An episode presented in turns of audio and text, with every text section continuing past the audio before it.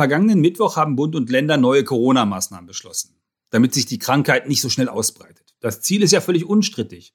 Aber auch bei Finanztipp diskutieren wir bisweilen heftig, ob denn die Maßnahmen wirklich taugen und was sie kosten dürfen. Am häufigsten diskutiere ich das mit unserem Teamleiter Geld und Versicherung, mit Dirk Eilinghoff. Er schreibt auch unsere Finanztipp-Corona-Ratgeber zu den Hilfen für kleine Unternehmen und Solo-Selbstständige. Wenn du solche Hilfen brauchst oder schon bekommen hast, dieser Podcast ist besonders für dich. Hier ist Finanztipp mit Tenhagens Corona-Podcast, unserem wöchentlichen Podcast, in dem wir dir erklären, wie du die finanziellen Herausforderungen von Corona einfach meisterst. So, hallo Dirk. Hallo Hermann, ich freue mich mal wieder bei dir im Podcast zu sein. Ja, die Politik, die spricht ja im Augenblick von brechender Welle und von Lockdown Light. Wie siehst denn du das? Ja, Lockdown Light ist das vor allen Dingen für uns als Verbraucher, weil wir uns ja, wenn wir mal so richtig draufschauen, gar nicht so stark einschränken müssen. Also wer jetzt nicht jeden Tag ins Restaurant geht, der vielleicht jetzt nicht besonderen Bedarf hat bei einigen Dingen, der merkt es gar nicht so stark. Wir merken es natürlich bei den Sportanlagen und so weiter. Aber wenn wir mal auf die Selbstständigen schauen, dann sieht man schon, dass das für die kein Lockdown-Light ist. Und die reagieren da auch ziemlich empfindlich, wenn man das so bezeichnet. Denn wenn du da wirklich mit viel Elan und Leidenschaft deinen Beruf ausübst und die Politik dir dann den Laden zusperrt, dann ist das ganz schön Lockdown-heavy. Ja, vor allen Dingen, ich verstehe die auch gut. Also da sind ja ganz viele dabei, die haben sich dann irgendwelche Hygienekonzepte ausgedacht, haben irgendwie investiert, haben umgebaut in ihrem Lokal oder haben also technisch Sachen neu eingerichtet, damit das alles geht. Und jetzt bekommen sie gesagt, also sie müssen zumachen. Also, aber auf der anderen Seite, die Politik hat ja gesagt, also die Umsätze wollen sie zumindest ausgleichen. Ja, das ist ja auch schön und gut, aber das ist eben für die Betroffenen nur die schlechtere Lösung und die zweitbeste Lösung. Ich nehme das so wahr, dass viele Betroffene die Frage sich gerade stellen, warum trifft es mich jetzt ausgerechnet? Wie du schon gesagt hast gerade, es ist... Viele haben sich wirklich richtig viel überlegt, um das irgendwie gut zu machen, um durch diese Zeit zu kommen, um Abstände einzuhalten, Hygienekonzepte zu entwickeln. Und die Diskussion darüber, ob das jetzt alles so passt, so wie die Politik das jetzt vorgegeben hat, die ist ja auch noch keinesfalls durch. Es gibt ja noch eine ganze Reihe an Klagen, die bei Gerichten anhängig sind. Und ich bin da schon, sehe das schon so ein bisschen so, dass die Politik sich da etwas eingegraben hat. Ja, die haben halt gesagt, die Schulen sollen in jedem Fall offen bleiben. Da sind jetzt, wenn man mal guckt, noch nicht mal die Eltern überzeugt und die Elternvertreter, sondern die gehen zum Teil auch auf die Barrikaden. Und bei den Selbstständigen heißt es dann, naja, bei euch müssen wir es leider so machen, dass wir euch das zumachen und das Geld erstatten wir euch. Man muss aber jetzt mal überlegen, also wir sollen alle zur Arbeit gehen. Du hast gerade eben gesagt, für den Großteil von uns ist das gar kein Lockdown, ne? Also das soll möglich werden.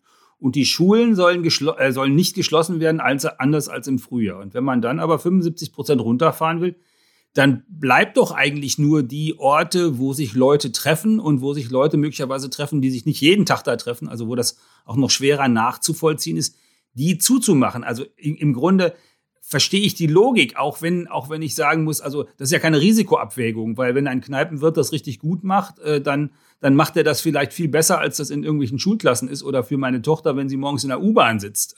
Auf jeden Fall ist das dann besser, aber wenn die Logik ist, wir wollen sozusagen 80% von unserem gesellschaftlichen Leben aufrechterhalten, dann müssen die 20% eben zugemacht werden und dann muss da das Geld eben fließen. Ich finde, das ist ein Opfer, das man von denen verlangt und das machen sie ja nicht freiwillig. Also ist es nicht so, dass sie gefragt worden sind so richtig, auch wenn sie sich in der letzten Zeit ja durchaus auch Corona-konform verhalten haben, also ordentlich gearbeitet haben. Ja, genau. Und du hast ja die Brüche, die da drin sind, gerade auch schon ein bisschen geschildert. Also dass es eben Bereiche gibt, wo jetzt entschieden worden ist, da kennen wir zwar auch das Infektionsrisiko, das bewerten wir aber an der Stelle anders.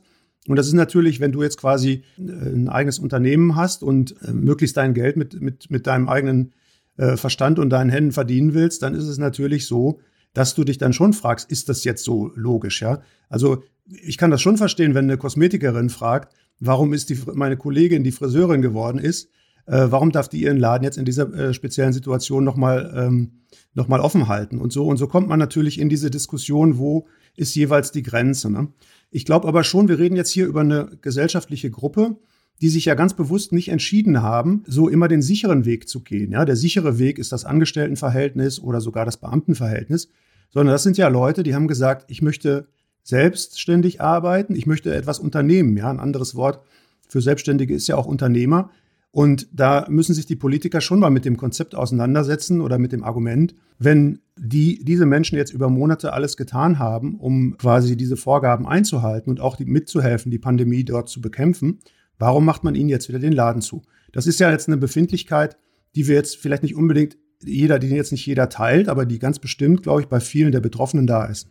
Aber ist denn diese 75%, also ich teile das selber, also ich teile das insbesondere auch für die Künstler, die da alle nicht auftreten können. Also ich habe da selber 2 in der Familie und mit denen diskutiere ich das immer heftig. Ich verstehe das total, aber ist denn nicht die 75%-Regel eigentlich durchaus vernünftig? Und das ist ja, ich habe vor Monaten immer gesagt, in Großbritannien haben sie was für die Selbstständigen gemacht, wo sie denen gesagt haben, okay, wir gucken jetzt mal beim Finanzamt, was du in den letzten Jahren an Einkommen gehabt hast, und 80% von dem Einkommen kriegst du erstmal als Überbrückung, so wie andere Leute Kurzarbeitergeld kriegen.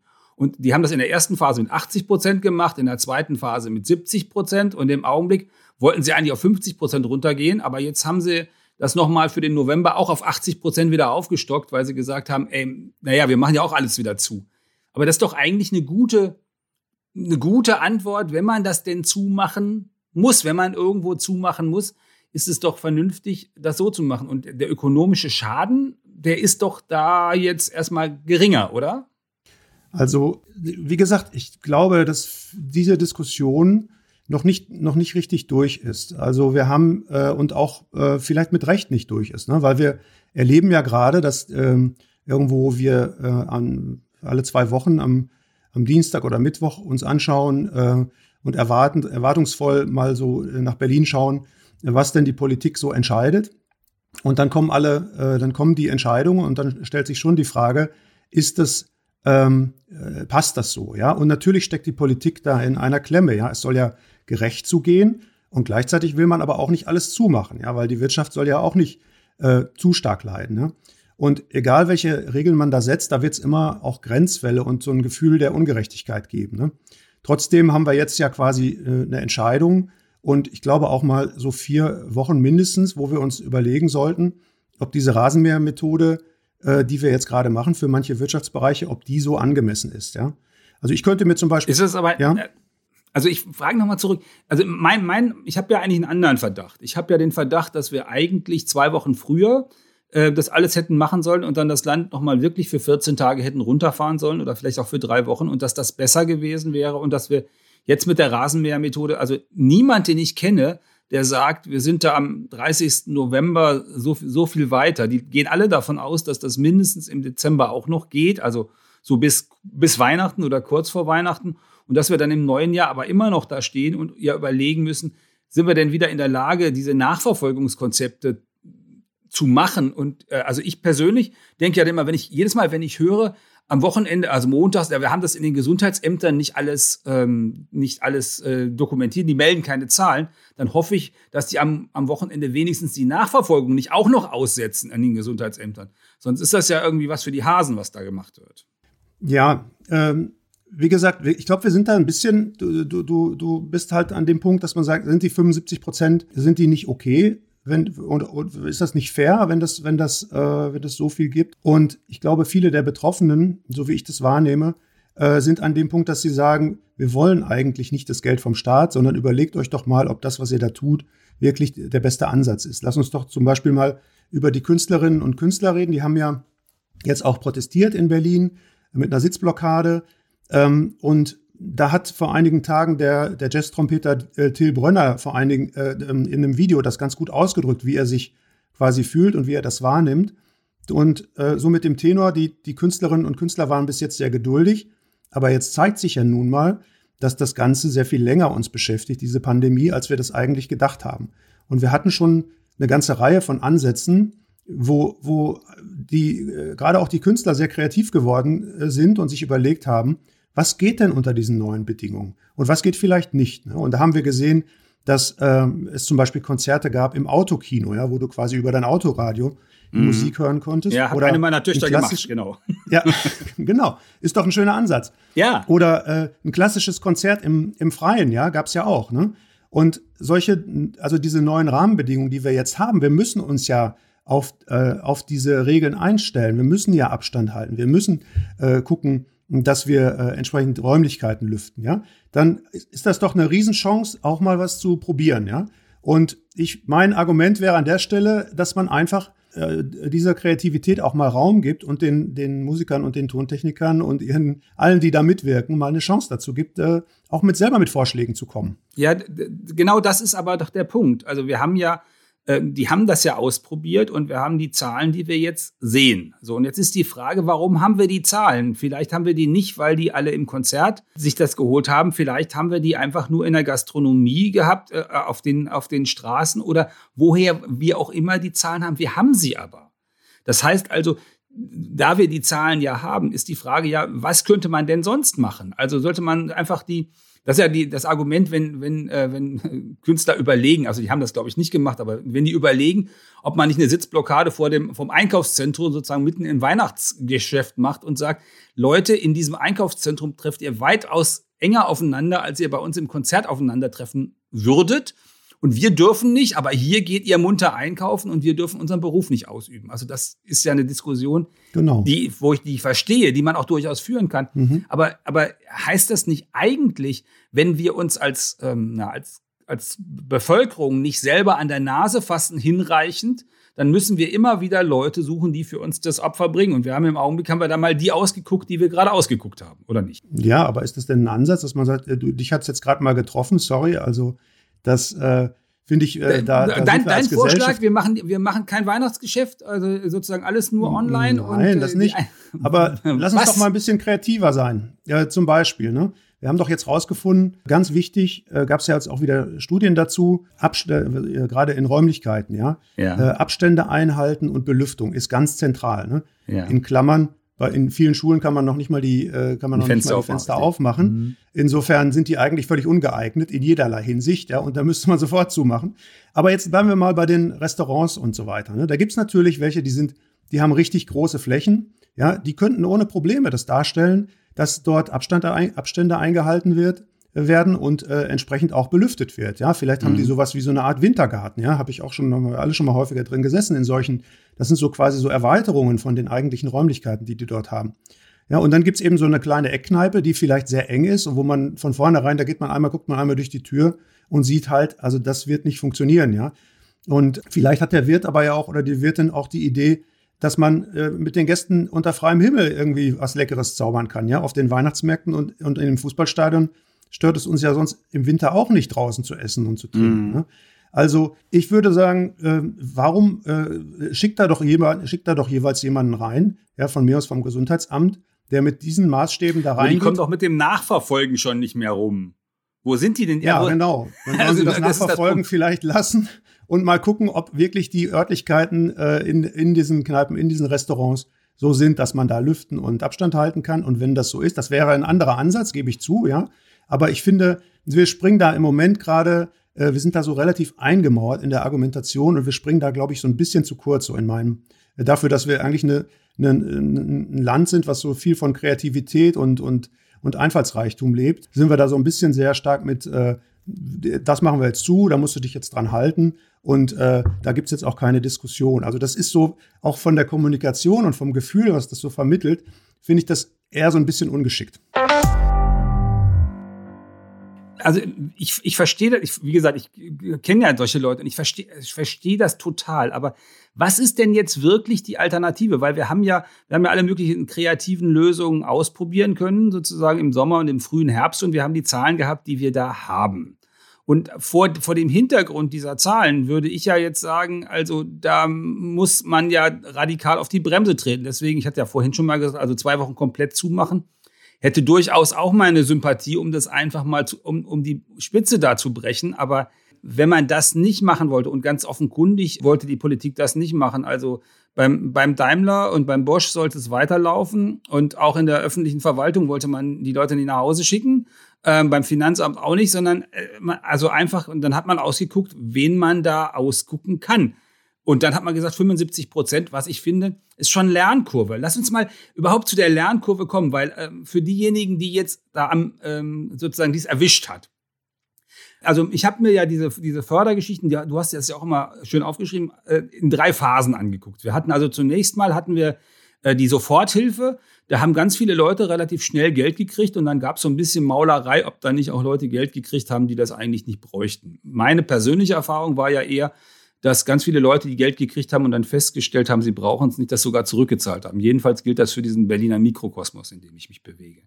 Dann war die zweite Phase, wir machen das mit Überbrückungshilfe, du musst den Steuerberater einbeziehen oder irgendwie jemand, so einen Wirtschaftsprüfer oder so einen vereinigten Buchführer. Und das scheint ja nun überhaupt nicht geklappt zu haben, weil da standen zwar 25 Milliarden, aber von denen sind irgendwie 2 Milliarden abgerufen. Und der Scholz, der Finanzminister, hat ja bei der Vorstellung dieser 75%-Regel, also dritte Phase, gesagt, sei ja Geld genug da. Mit anderen Worten, das ist in der zweiten Phase gar nicht ausgegeben worden. Diese 75%, die sind doch jetzt erstmal wieder eine einfache und gute Lösung, weil welchen Umsatz man im letzten November hat, das kann man kurz und einfach belegen, das weiß das Finanzamt auch, da muss man jetzt auch nicht viel überprüfen und dann kriegen die halt erstmal das Geld.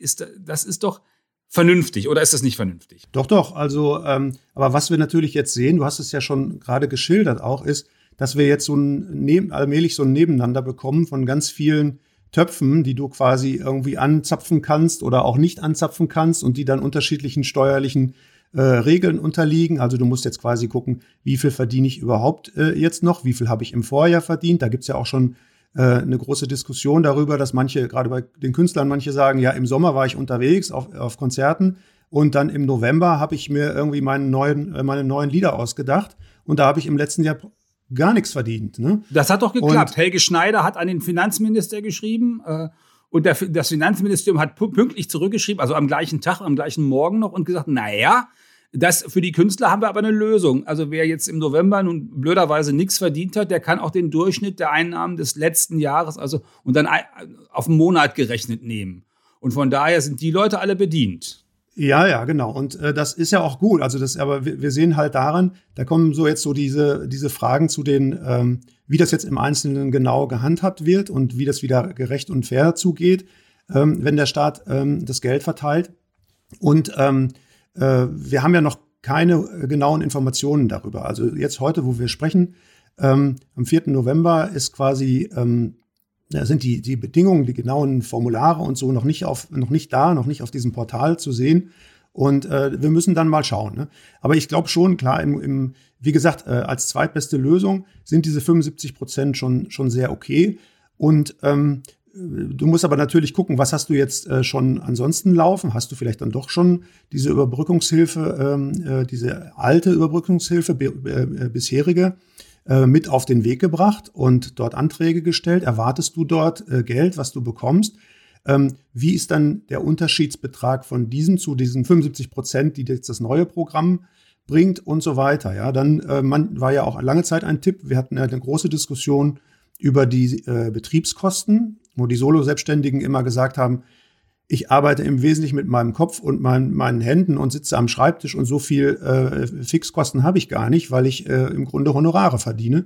Und da hieß es ja lange Zeit nein, in den alten Programmen, also für Lebenshaltungskosten soll das bitte nicht ausgegeben werden. Jetzt dieses neue Programm anscheinend schon. Also es ist noch nicht so ganz klar, wie das am Ende rausgeht. Ne? Denen ist doch vor allen Dingen jetzt mal geholfen, also diesen Solo-Selbstständigen. Ich habe noch mal geguckt. Das sieht so aus, ja. In unserem Finanztipp-Forum, da schrieb uns ein Leser GVL 825, ich bin Dienstleister für die Gastronomie. Mein Umsatz ist bei weniger als 50% gegenüber dem Vorjahr. Ich erfülle sogar die Kriterien für die Überbrückungshilfe. Nur mein Problem, ich habe keinen Steuerberater, benötige jedoch einen, der den Antrag stellen kann. Ich habe eigentlich eine gute Ausbildung, kann meine Steuer selber machen, verflixt. Ich habe noch nie einen Steuerberater gebraucht. So, wie mache ich das denn jetzt erstens? Und zweitens, mein Steuerberater, den habe ich dann gefragt, wie ist denn das überhaupt? Der hat dann gesagt, naja, 150 € die Stunde setzt da schon an und dann kommt der ein oder andere Solo-Selbstständige, selbst für die er sonst arbeitet und sagt, sag mal, du spinnst wohl völlig. Das ist ja ein Arbeitstag bei dir bestimmt und dann kostet er ein Tausender, das will ich nicht und die machen das gar nicht. Also von daher wäre so eine 75%-Regelung, wo man dann auch nicht den Steuerberater braucht, weil das Finanzamt die Zahl ja sowieso hat, doch ein echter Fortschritt an der Stelle, oder nicht? Ja, wenn es dann so läuft. Ne? Also ich weiß nicht, ob du da schon was gehört hast. Ich habe noch nichts gehört, ob das jetzt nicht. Ich habe nur die Kanzlerin gestern gehört, die gesagt hat, muss auf jeden Fall laufen, notfalls mit dem Abschlag. und notfalls nimmt sie die Sparkassen und Volksbanken in Anspruch, dass die das auszahlen. Naja, dann sind wir mal gespannt. Also, aber es zeichnet sich schon ab. Also, teilweise hast du dann gar keinen Umsatz mehr, aber du hast dann irgendwie laufende Kosten. Manche haben aber auch jetzt Richtung, es geht ja Richtung Hotels jetzt auch wohl, dass die haben dann einen gewissen Umsatz, die müssen sich dann den laufenden Umsatz natürlich auch anrechnen lassen. Dann haben sie vielleicht schon Kredite laufen und Überbrückungshilfe gestellt, haben gleichzeitig einige Mitarbeiter in Kurzarbeit geschickt. Das müssen sie sich dann zum Teil auch wieder anrechnen lassen. Dann bei den Solo-Selbstständigen, die sind jetzt vielleicht schon, weil das ja über Monate die Empfehlung war, in die Grundsicherung gegangen und so weiter und so fort. Ja, also, und dann kommt noch das ganze Steuerthema hinzu, jetzt Kurzarbeitergeld und auch diese Hilfen, die sollen ja zum Teil auch versteuert werden. Also das heißt, du musst dann auch immer berücksichtigen, dass du da auch wieder noch was zurückstellen musst. Also ich sag mal so, wenn du eigentlich Musiker bist, willst du dich mit solchen Sachen eigentlich gar nicht groß beschäftigen, ne? Und jetzt musst du das doch machen. Und natürlich brauchst du da am Ende jemanden, der sich auskennt. Und das kann nun mal am besten ein Steuerberater. Und wenn du jetzt quasi ein paar tausend Euro beantragen willst und der Steuerberater jetzt aber auch 3 Stunden daran sitzt, um das mal zusammenzufassen und den Antrag einzureichen, dann glaube ich, ist das immerhin noch eine bessere Lösung, das über den zu machen, als es nicht zu machen. Nee, das ist auf jeden Fall besser, als es nicht zu machen. Aber wie gesagt, das hat ja viel zu lange gedauert und deswegen haben die ja dieses Problem gehabt, dass sie das Geld gar nicht abberufen haben. Ja, ein Aspekt noch zu den Steuerberatern, Hermann. Es ist ja so, die haben ja über Jahre ihren Kunden versucht, irgendwie auch neben der Steuerberatung so ein bisschen zu sagen, ja, wir machen auch betriebswirtschaftliche Beratung. Wir können dich auch ein bisschen beraten und dann hast du eine bessere Vorstellung darüber, was so an Kosten auf dich zukommt und wie du planen kannst. Das war so, glaube ich, so wie ich das wahrgenommen habe, nicht so besonders erfolgreich. Und jetzt haben wir plötzlich eine Situation mit dieser neuen Rolle der Steuerberater, dass das vielleicht sogar ganz knapp wird, ja. Und dass jemand sagt, also nur jetzt so ein Steuerberater, nur um jetzt hier 3 Stunden einen Solo-Selbstständigen zu beraten, fange ich, und der ansonsten sagt, er kann das alles alleine, also den brauche ich eigentlich gar nicht als Kunden, ja. Also da werden die Steuerberater gerade knapp. Und das ist so ein Nebeneffekt, den keiner so richtig vorausgesehen hat an der Stelle. Ne? Den darf es dann auch nicht, natürlich nicht geben. Es kann ja nicht sein, dass das zur Hürde wird, dass die Leute das Geld nicht bekommen. Aber ich wollte nochmal, wir haben jetzt sozusagen alle die Probleme rauf und runter erörtert, aber eigentlich sind wir ja für Lösungen da und sozusagen für Dinge einfach machen. So, wenn wir das jetzt mal für uns runter rekapitulieren, dann versuche ich das mal runter zu rekapitulieren, trotz aller der Dinge, die wir gesagt haben, was wir jetzt dir, wenn du zuhörst hier gerade, lieber Zuhörer und liebe Zuhörerin, was wir denn sagen würden. Also und du widersprichst mir, wenn ich da jetzt das zu einfach mache. Ja, genau, so machen wir es. Also einfach tun, wenn du jetzt betroffen bist von dieser Schließung. Einfach bedeutet, du stellst auf jeden Fall so bald wie möglich diesen Antrag auf die 75%. Weil das ist vergleichsweise einfach strukturiert und da gibt es das Geld. Und wir glauben jetzt mal der Bundesregierung, der Kanzlerin, dem Finanzminister und dem Wirtschaftsminister, dass sie das auf die Reihe kriegen. Und wir glauben auch, dass die Länder das tun. Wenn du wissen willst, wo du das am besten machst, fragst du am besten im Landeswirtschaftsministerium oder guckst auf deren Homepage nach oder auf dieser Seite, die es beim Finanzminister gibt, überbrückungshilfe-unternehmen.de. Da solltest du das als erstes finden. Zweitens, wenn du Solo-Selbstständiger bist, dann machst du das schon mal ganz besonders, weil das ist das erste Mal, dass du diese Art von Hilfe überhaupt in Anspruch nehmen kannst. Also wenn du jetzt keine großen Kosten gehabt hast bisher, das kannst du auf jeden Fall machen. Und wir gehen auch da davon aus, dass du dieses Geld bekommst. Und drittens, die Kreativität, die du bitte entwickelt hast in den vergangenen Monaten, damit dein Berufsleben, damit dein Geschäft weitergeht, die wirst du auch nach dem 30. November oder vielleicht ist es dann der 31. Dezember in jedem Fall brauchen. Die ist also nicht verloren. Weiter dran arbeiten, weil auch im neuen Jahr werden wir mit Corona noch nicht durch sein. Das ist das, was mir jetzt im Augenblick dazu einfällt. Wie siehst denn du das, Dirk? Ja, auf jeden Fall. Jetzt müssen wir noch abwarten, wie lange es noch dauert, bis wir so die genauen Unterlagen dazu haben. Also dann, es soll ja, wie ich das gehört habe, auch über die alten Portale gehen, die jetzt schon da sind, auch für die bisherige Überbrückungshilfe. Und da werden wir natürlich auch auf finanztipp.de drüber berichten. Und wir werden auch in unserem Newsletter darüber berichten, wenn das losgeht und wenn das angelaufen ist. Also ist das auch nochmal so ein Punkt, wo man das auf jeden Fall nicht verpassen soll. Wenn man jetzt nicht im ersten Schritt diesen Antrag stellt und vielleicht auch gar nicht so ganz knapp ist, weil es vielleicht dann in den letzten Monaten doch ein bisschen Geld gegeben hat, dann kann man da gibt es natürlich dann auch Fristen, bis wann man das machen kann. Ja? Also ich würde, glaube ich, schon nochmal sagen, wenn man einen Steuerberater hat, dann würde ich dem das auch mal durchaus auf den Tisch werfen und sagen, hier, wie passt denn das jetzt alles zusammen? Weil man verliert da dann doch relativ schnell den Überblick bei diesen vielen Entwicklungen aus den letzten Monaten. Und dann den Antrag stellen.